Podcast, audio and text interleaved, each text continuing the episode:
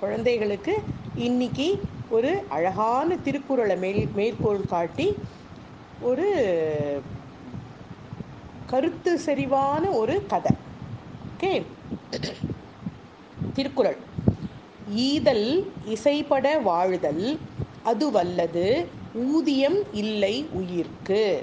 அப்படின்னா என்ன அர்த்தம்? நாம் வந்து சாப்பிட்றதுக்கு முன்னாடி கொஞ்சம் சாப்பாட்டை நம்ம நம்ம என்ன சாப்பாடு பண்ணுறோமோ அந்த சாப்பாட்டிலேருந்து ஒரு பகுதியை ஏழைகளுக்கு கொடுத்து அதனால் நம்ம புகழ் பெறணும். உயிரோடு நம்ம பூமியில் வாழறோம் இல்லையா? இந்த பூமியில் நம்ம உயிரோடு வாழறதுக்கு இதை விட சிறந்த ஒரு உபயோகம் சிறந்த ஒரு பயன் ஒரு யூஸ்ஃபுல்லான விஷயம் வேற ஒன்றும் கிடையாது அப்படின்னு அர்த்தம். ஈதல் இசைப்பட வாழ்தல் அது வல்லது ஊதியம் இல்லை உயிர்க்கு. அதனால தான் நீங்கள் எல்லா ராத்துலேயும் நீங்கள் பாருங்கோ சமைச்சிட்டு ஒரு பிடி அன்னம் வந்து அதில் நெய்யை விட்டு பருப்பை போட்டு மினிமம் காக்காய்களுக்காவது அதை வச்சுட்டு தான் எல்லாரும் சாப்பிட உட்காந்துப்பா இது அந்த காலத்து பழக்கம். ரொம்ப வருஷத்துக்கு முன்னாடிலாம் கிராமங்களில் இருக்கிறவாள்லாம் ஒரு பஸ்ஸு ஒரு பர்டிகுலர் பஸ் வரும். ட்ரெயினை விட்டு இறங்கினவா? அந்த பஸ்ஸை பிடிச்சி வீடுகளுக்கு வருவா. யாராத்துக்காவது விருந்தாளிகள் வருவா. அந்த பஸ்ஸு வரதான்னு பார்த்துட்டு அந்த பஸ்லேருந்து யாராவது யாத்திரிகர்கள் வராளா?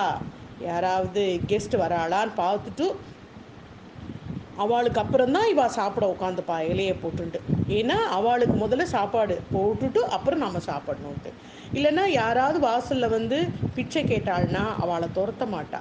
அவளுக்கு இருக்கிற சாதத்துலேருந்து கொஞ்சம் போட்டுட்டு அப்புறம் தான் சாப்பிடுவாள் அது வந்து நம்ம தர்மம் நம்ம நாட்டினுடைய தர்மம்.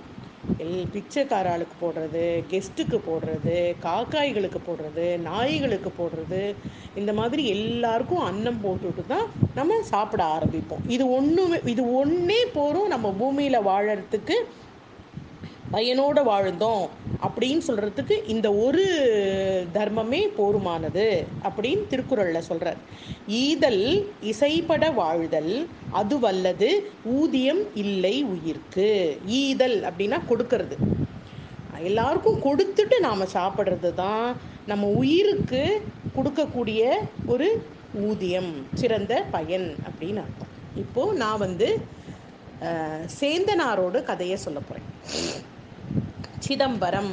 எல்லாருக்கும் தெரியும் சிதம்பரம். சிதம்பரத்தில் யார் இருக்கா?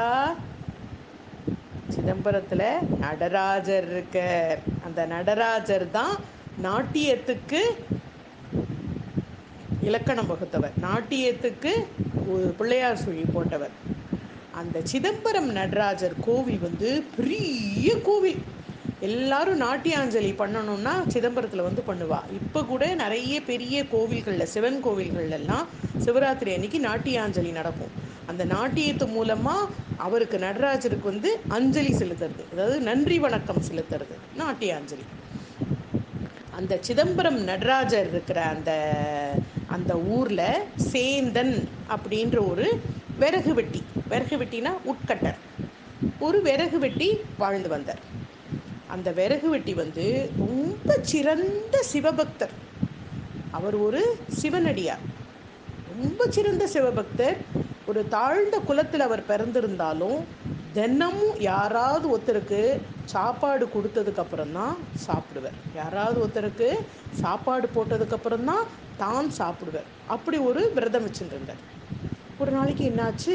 நல்ல இடி மின்னலோட மழை சோன்னு பெய்யுறது யார் வருவா? இடி மின்னலில் யாராவது வெளியில் வருவாளா?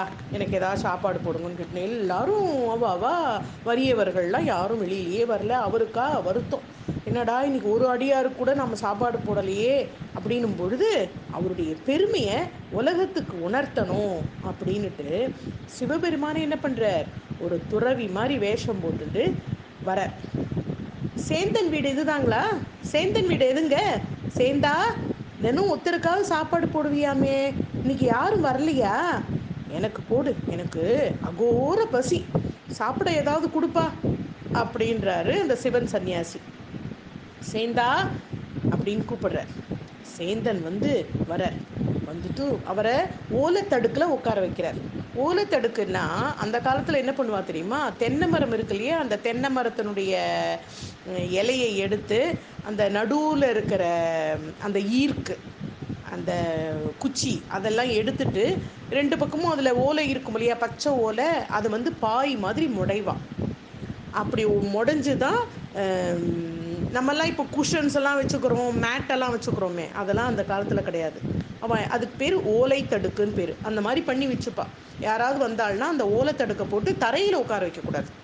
ஓலை தடுக்க போட்டு அந்த ஓலை தடுக்கில் உட்கார வைப்பான் சேந்தன் வந்து அவரை ஓலை தடுக்கில் முதல்ல உட்கார வச்சுட்டு ஒய்ஃபு கிட்ட போய் அந்த பெரியவருக்கு கொடுக்கறதுக்கு ஏதாவது இருக்கா?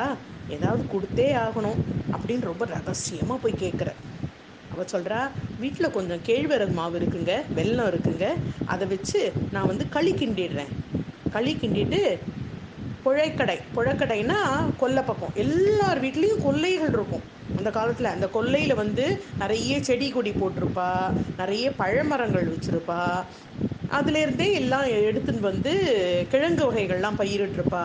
அந்த காலத்துலலாம் கிராமாந்தரங்கள்லாம் கொல்லப்பக்கத்துலேருந்தே கரிகாயெல்லாம் எடுத்து சமைச்சிருவா. யாரையும் கெஸ்ட் வராள்னா அந்த மாதிரி அவள் என்ன சொல்கிறா புழக்கரையில் கீரைத்தண்டு இருக்குது ஒரு வாழைக்காய் இருக்குது சிறுகிழங்கு இருக்குது சேம்பு இருக்குது கருணக்கிழங்கு இருக்குது சக்கரவள்ளி கிழங்கு இருக்குது கருவேப்பிலை இருக்குது நான் எல்லாத்தையும் போட்டு ஒரு புளிக்கூட்டு பண்ணிடுறேங்க அப்படின்னு சொல்லிட்டு அந்த கேழ்வரகு மாவையும் வெள்ளத்தையும் வச்சு அழகாக ஒரு கேழ்வரகு களி. அதுக்கப்புறம் இந்த எல்லா கரிகா கீரைத்தண்டு வாழைக்காய் சிறுகிழங்கு சேப்பங்கிழங்கு கருணக்கிழங்கு சக்கரவள்ளி கிழங்கு கருவேப்பிலை எல்லாமா போட்டு ஒரு புளிக்கூட்டு. பண்ணி அந்த சிவனடியாரை உட்கார வச்சு சிவத்துறவிய சிவத்துறவியை உட்கார வச்சு அழகாக களியை பரிமாறி தாளகமும் போட்டா. அவர் வந்து அதை சாப்பிட்டுட்டு அப்பனே சேர்ந்தா இந்த மாதிரி ஒரு களியையும் தாளகத்தையும் நான் இது வரைக்கும் நான் சாப்பிட்டதே இல்லைப்பா. ரொம்ப ருசியாக இருந்ததுப்பா. நான் ரொம்ப தூரம் போகணும் அதனால எனக்கு வழியில் வேற பசிக்கும். அதனால மீதி இருக்கிற களியை எனக்கு கட்டி கொடுத்துட்றியா? அப்படின்னு கேட்குறேன் உடனே சேந்திரனார் என்ன பண்ணுறார் சந்தோஷத்தோடு ஒரு துணியை துணியில் இந்த களியையும் பொட்டலங்கட்டி சிவபெருமானுக்கு கொடுக்குறார். சிவபெரும் சிவபெருமான் அவருக்கு தெரியாது. அவர் வந்து ஒரு சிவத்துறவின்னு நினச்சிட்டு இருக்கார். சிவபெருமான் அதை எடுத்துக்கிட்டு ரொம்ப சந்தோஷத்தோட போகிறார் சந்தோஷத்தோட போகிறார் அந்த காலத்தில் வந்து தஞ்சாவூர் தஞ்சாவூர் வந்து சோழ மண்டலம். தஞ்சாவூரில் ஆட்சி செய்துட்டு இருக்கிற ராஜாக்கள் வந்து சோழ குலத்து ராஜாக்கள். அந்த சோழ மன்னனுடைய பையன் பேர் கண்டராதித்தர். அவர் பேர் கண்டராதித்தர். அந்த கண்டராதித்தர் ஒரு சிறந்த சிவபக்தர். அந்த காலத்தில் ராஜாக்கள் நம்ம நாட்டை ஆள்பவர்கள் எல்லாருமே வந்து ரொம்ப தேசபக்தியும் உடையவர்களாக இருப்பாங்க சிவபக்தியும் உடையவர்களாக இருப்பாங்க. கடவுள் பக்தி பொதுவாக கடவுள் பக்தி உடையவராக இருப்பாங்க அந்த கண்டராதித்தர் வந்து அவர் தான் வந்து தில்லையில் இருக்கிற அதாவது சிதம்பரத்தில் இருக்கிற நடராஜர் கோவிலுக்கு பொண்ணுனால கூரையை அமைத்தவர். பொண்ணுனால கூரை பண்ணினவர். அவர் தினமும் சிவபூஜை பண்ணுவார். அந்த சிவபூஜை அவர் பண்ணும்பொழுது நடராஜர்னுடைய சலங் சலங் சல் சல் சல் அப்படின்ற அந்த ஒலி கேட்கும் இருக்கு என்னைக்கு இந்த சிவன் இந்த என்னைக்கு வந்து இவர் சேந்தனார் வீட்டுக்கு இந்த சிவத்துறவி வந்து சாப்பிட வந்தாரோ அன்னைக்கு அவர் அங்கே பூஜை பண்ணும்பொழுது அந்த சிலம்பொலி கேட்கல அவருக்கு ஒரே கண்டராதித்தருக்கு ஒரு கவலை. என்னடா நம்ம என்ன குத்தம் பண்ணினோம்? நம்ம ஏதாவது பூஜையில் ஏதாவது குறை வச்சிட்டோமா? ஏன் நமக்கு சிலம்பொலி கேட்கல அப்படின்னு ரொம்ப மனசு வருத்தப்பட்டுட்டே அன்னைக்கு ராத்திரி தூங்குற அவருடைய கனவுல சிவபெருமான் வரார் சிவபெருமான் வந்து அன்பா கண்டராதித்யா உன்னுடைய பூஜையில எந்த குறையும் இல்லப்பா. நான் இன்னைக்கு சேந்தனோட வீட்டுக்கு விருந்து சாப்பிட போயிட்டேன். அதான் உன் பூஜைக்கு நான் வர முடியல அப்படின்னு இவருக்கு உடனே தூக்கம் கலைஞ்சுடுறது. கலைஞ்சு எழுந்து பார்க்குறாரு யார் அது இந்த சேந்தனார்? சிதம்பரத்துல சிதம்பரத்தில் அவர் விருந்து கொடுத்தாராமே அவரை கண்டுபிடிக்கணும் அப்படின்னு அவர் நினைக்கிறார். இதுக்கிடையில தில்லையில் இருக்கிற அந்தணர்கள்லாம் கோவிலை திறப்பா இல்லையா? காலையில் தில்லை வாழ் அந்தணர்கள்லாம் கோவிலை திறக்கும் பொழுது வாசப்படியிலேருந்து கர்ப்பகிரக கதவு போகிற வரைக்கும் களி சிந்தி இருக்கு. கருவறையில் கதவை திறந்தா அம்பலவாணரோட உடம்புல எல்லாம் களி துணுக்கு.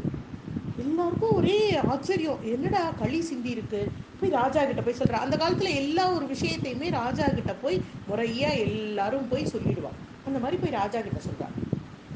ராஜாவும் என்ன பண்ற? தனக்கு ஏற்பட்ட கனவை சொல்ற. சரி நாம் எப்படியாவது இந்த சேந்தனை கண்டுபிடிக்கணும்.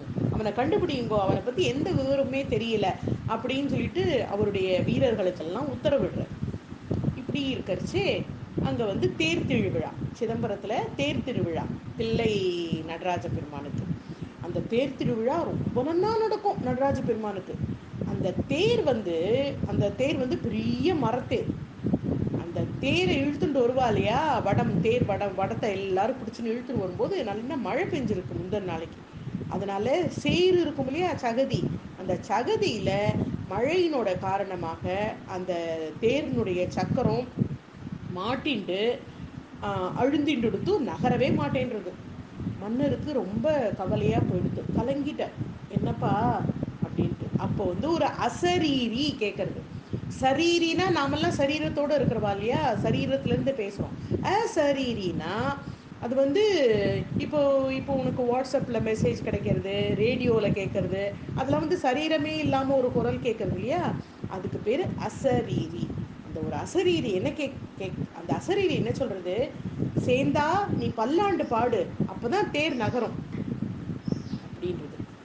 தேர் இழுக்கிறவா மன்னர்கள் தில்லைவாழ் அந்தணர்கள் அந்த தேரோட்டத்தை காண வந்த பக்தர்கள் எல்லாரும் சேந்தன் யார் சேந்தன் யார்? அப்படி இப்படின்னு சுத்தி முத்தி பார்க்கறா சேந்தனார் பாடுறார் மன்னுக தில்லை வளர்க நம் பக்தர்கள் வஞ்சகர் போயகல அப்படின்னு கணீர்னு பதிமூணு பாட்டு பாடுற பல்லாண்டு பாடுற மன்னுக தில்லை தில்லை நல்லா இருக்கட்டும் வளர்க நம் பக்தர்கள் நம் பக்தர்கள் பகவானுடைய பக்தர்கள் எல்லாம் நிறைய பெருகணும். வஞ்சகம் போய் அதாவது கெட்ட குணங்கள் எல்லாம் போய் அகல் அகண்டு போய் நல்ல குணங்கள்லாம் வளரட்டும். நாட்டில் நாடு செழிக்கட்டும் ஜனங்கள் நன்னா இருக்கட்டும். பகவானுக்கு எல்லாம் நல்லபடியாக நடக்கட்டும்ன்ற மாதிரி அர்த்தத்தில் பதிமூணு பாட்டு பல்லாண்டு. பகவானை வந்து பல்லாண்டு பாடுறார் அவர். இதே மாதிரி இவர் பாடுறார். யார்? பெரியாழ்வார் பாடுறார். பல்லாண்டு பல்லாண்டு பல்லாயிரத்தாண்டுன்னுட்டு ஆழ்வார்கள்ல அஹ், பெரியாழ்வார் பாடுறார். இவர் வந்து சேந்தனார் பாடுறார் கண்டரா கண்டராதித்தர் அந்த அங்க இருக்கிற தில்லைவாழ் அந்தணர்கள் ஜனங்கள் எல்லாரும் சேந்தனை பார்த்து சேந்தனோட காலில் விழுந்து வணங்குறான். சேந்தா நீ இறைவனுக்கு விருந்திட்ட பாக்கியவானாச்சே அப்படின்னு அரசர் போச்சர் நான் களியும் கூட்டும் கொடுத்தேன். அருந்து அது வந்து விருந்தா எடுத்தா பகவானுக்கு அப்படின்னு சேர்ந்த நினைச்சு அழறர். அவருக்கு ஒரே சந்தோஷம். சிவபெருமான் தான் வந்து நம்ம நம்ம களியை கா சாப்பிட்ருக்கார் அப்படின்னதும் அவருக்கு அப்போதான் தெரியறது. அது தெரிஞ்சதும் அப்படியே மனசு அப்படியே சந்தோஷம். பூரிச்சு போயிடுது மனசு. தான் கதை. நம்ம தினமும் யாராவது ஒருத்தருக்கு சோறு இட்டுட்டுனா நாம சாப்பிடணும். அப்படி சாப்பிட்டோம்னா இறைவன் சாப்பிட்டதுக்கு சமானம் இப்போ பன்னெண்டு சைவ திருமுறைகள்ல இவருடைய இது வந்து ஒன்பதாவது திருமுறையில வருது இந்த திருப்பல்லாண்டு.